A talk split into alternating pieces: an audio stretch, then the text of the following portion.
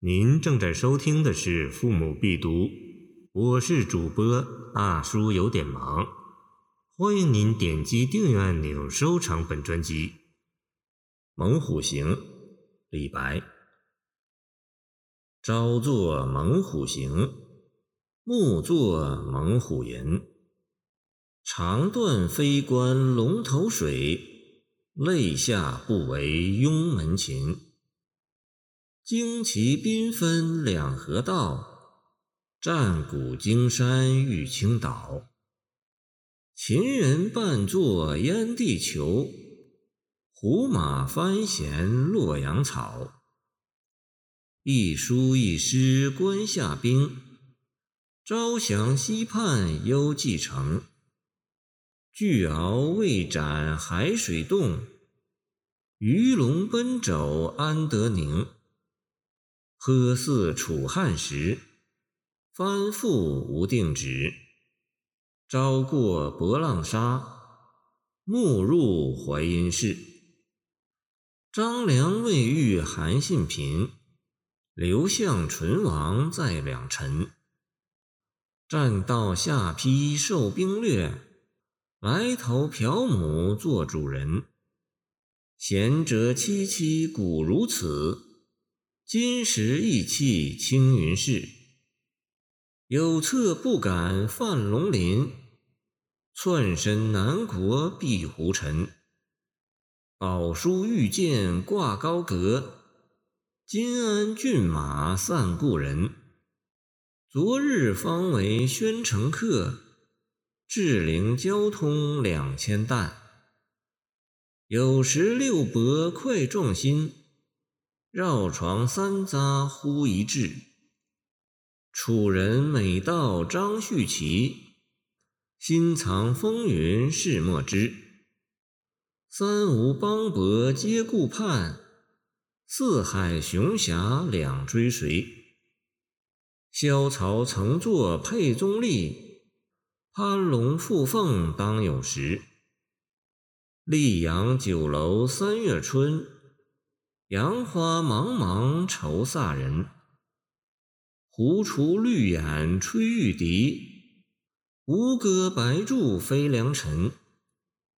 丈夫相见妾为乐，垂牛抓鼓会众宾。我从此去调东海，得余孝寄情相亲。《猛虎行》为乐府诗旧题。乐府诗集中属相和歌词。古词云：“鸡不从猛虎食，木不从野雀栖。野雀安无巢？游子为谁教？”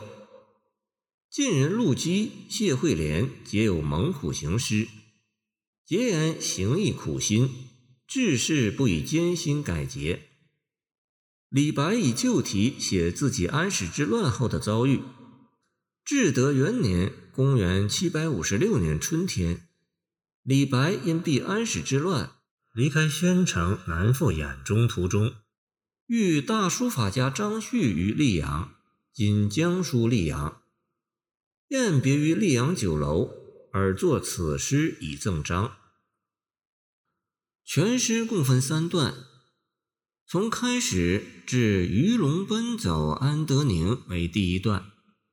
写安禄山攻占东都洛阳，掳掠人民，践踏中原的惨状，及诗人眼见河山破碎，社稷危亡，生灵涂炭，忧心如焚的思想感情。《猛虎行》一作《猛虎吟》，虽是古乐府曲调名，但诗的发端用来，显然有将安禄山叛军比作吃人的猛虎之意。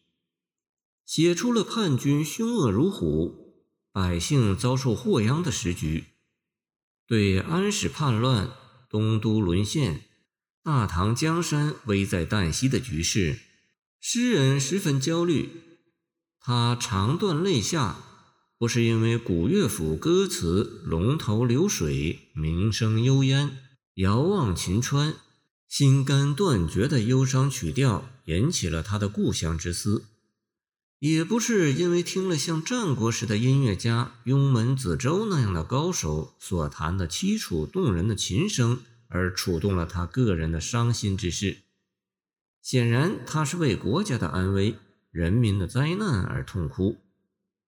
以下八句写胡兵掳掠洛阳，时局混乱，朝政腐败，国势危殆的惨状，亦即诗人伤心的原因。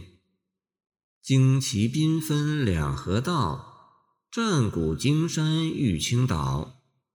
两河道指唐代的河南道和河北道，即现在的河南省、山东省、河北省和辽宁省部分地区。安禄山叛乱时，河北道、河南道相继陷落，为胡人所占领。安禄山陷洛阳后。朝廷派大将高仙芝率兵至散州（今河南三门峡市）抵抗，为安史乱军所败，成了安禄山的俘虏。因他的部下多是关中人，即秦人；安禄山的军队多是燕人，故云秦人半为燕地囚。东都陷落，胡骑充斥，便于市郊。故云胡马翻衔洛阳草，一书一诗关下兵，是指高仙芝因兵败于安禄山，故云一书。明皇闻此大怒，命宦官边令之斩高仙芝于军中。其实高仙芝不战而退，退守潼关，是出于保卫长安的战略考虑。而唐明皇听信宦官谗言，轻易杀掉了甘城大将，是及时撤的，不允一失。关下兵指退守潼关的军队。至德元年（公元756年）十二月，常山太守颜杲卿起兵讨贼，河北十七郡皆归朝廷，及颜杲卿被安史乱军攻陷。河北诸郡又复归贼手，故云招降西叛。幽蓟城指唐河北道的幽州、冀州，均在今河北、辽宁地区等地的城池。安史乱军如海中的巨鳌，搅得海水翻滚，致使海中的鱼龙，指朝廷的军民百姓气走不宁，故云。巨鳌未斩，海水动；鱼龙奔走，安得宁？第一段将洛阳沦陷后敌焰猖狂、天下震荡的情景，及作者忧心如焚的心情，生动形象地刻画了出来。感谢您的收听，我的 QQ 号码幺七二二九二二幺三零，希望您继续收听我们的后续节目。如果你喜欢我的作品，请关注我吧。